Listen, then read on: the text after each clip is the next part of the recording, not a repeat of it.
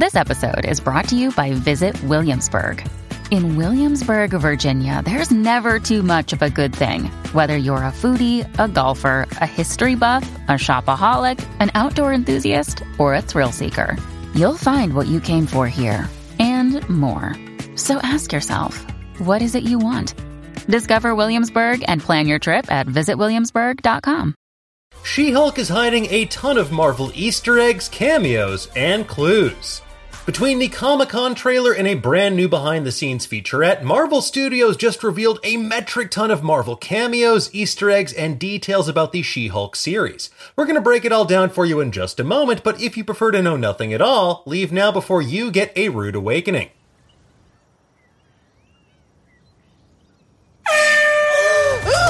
wow! Jesus, what the hell, man? Okay, let's get into it, shall we? We're going to break down both the new featurette and the trailer, so we'll be weaving back and forth. In the featurette, star Tatiana Maslany details how Jennifer Walters goes from mild mannered attorney to full blown She Hulk status. She says that she accidentally takes in some of Hulk's blood, and this is paired with scenes of a car crash where she's pulling her cousin Bruce Banner to safety. She then looks down and sees green veins popping out of her arms as she begins to hulk out for the very first time. Clearly, she must have been accidentally infused with some of Bruce's blood during the crash, maybe through an open wound, and the resulting fear adrenaline response accelerated her transformation into She Hulk. And this makes for a nice parallel with her comic book origins, wherein Bruce gives her a life saving blood transfusion after she is fatally wounded by mobsters who had beef with one of her clients. Now, it's unclear what caused the crash here, but it could be an attempt on their lives. I mean, Bruce is pretty famous. Oh, Hulk out! Bruce. Damn. It's also worth noting that Bruce's arm is still in a sling at this point following the events of Endgame. We saw that Bruce is wearing a sling in the post credits of Shang-Chi as well, but he seems to be all healed up by the time we see them together in Mexico. Bruce tells Jen that her best friend isn't Nikki, it's spandex, and for years Marvel fans wondered how Hulk's signature purple pants always stayed on his body despite it growing to preposterous proportions. I never wear cutoffs. How do I keep waking up in cutoffs? Normal pants going in, cutoffs coming out. You. Speaking with Vanity Fair, Stan Lee said, I just figured that Bruce Banner had probably been a friend of Fantastic Four leader and all around genius Reed Richards, and Reed had given him some elastic trousers. There's an explanation for everything, but you may not be technically advanced enough to follow me on all of this. Science pants. okay. There's also more of Jen's signature fourth wall breaking, and this happened long before Deadpool even existed. She Hulk would routinely smash the fourth wall, beginning with the cover of Sensational She Hulk number one. She would tear through blank pages and even confront the writers and editors of her stories, and thankfully that tradition carries over to the show.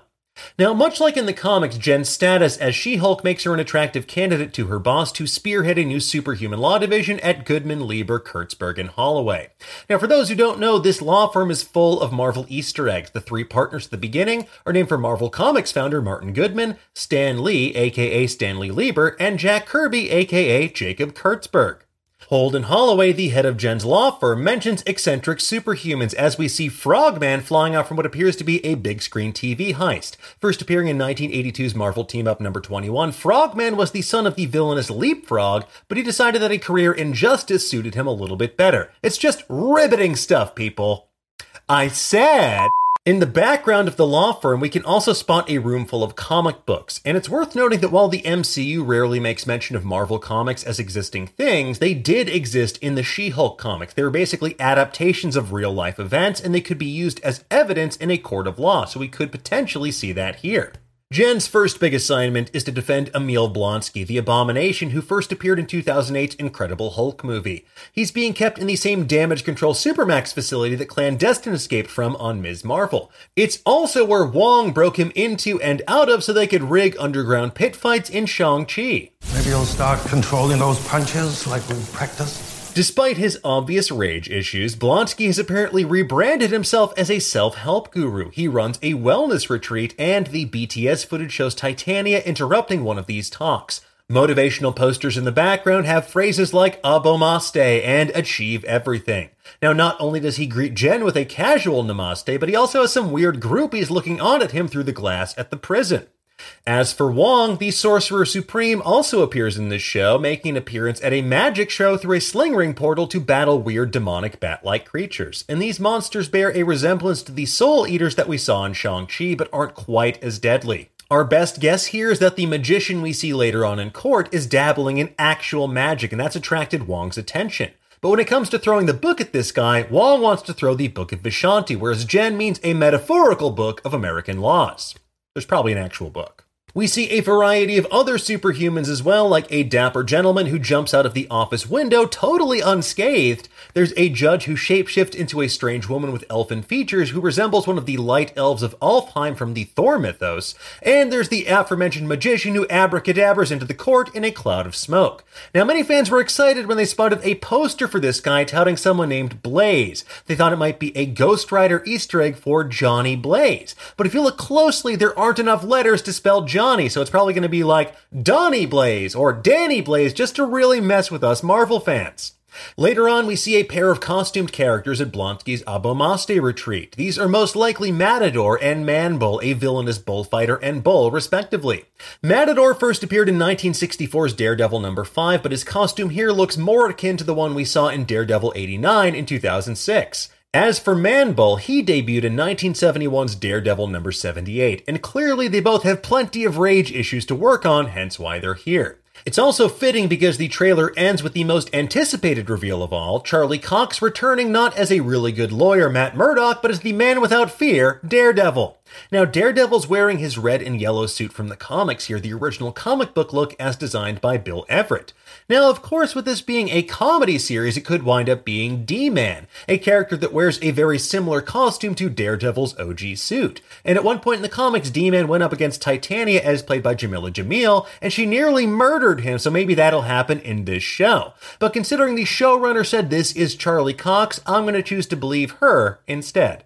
As for other villains, the BTS footage seemingly confirms that the construction equipment toting goons that Jen battles in the alleyway are, in fact, the Wrecking Crew. In the comics, these goobers gained powers when they were all struck by lightning while their leader, Wrecker, was holding an enchanted crowbar. you know, because comics. Also present is Damage Control, who arrive on the scene when the Law Awards Gala is under attack. They have the same high tech weapons we saw in Ms. Marvel and probably wouldn't hesitate to use them on Jen either. Now, just like Marvel at hallway fights on Netflix, they have galas under assault on Disney Plus. Another fun Easter egg is when we see a close up of a live stream that Jen's watching, and we see the user Tracksuit22, who's clearly a member of the Tracksuit Mafia from Hawkeye, bro. Bro, cálmate, bro. There's also a brief shot of some intense looking needles in a case, including one that appears to be bent. Presumably, someone's trying to extract Blonsky or She Hulk's blood for experimentation. Now, as long as they don't get that inside a soda, then give it to an old man, because we all know how that went down in 2008. Wow. Anyway, folks, there you have it. That's everything we spotted in the She Hulk trailer. If you want even more Marvel goodness, guess what? We've got you covered over on Nerdist. Now, in the meantime, though, tell us what did you think of these trailers? Did you spot anything that we missed? Well, except Bruce. And Blonsky. And Wong. Let us know in the comments below. And for the latest and greatest in the world of pop culture, make sure you stay tuned to Nerdist.com.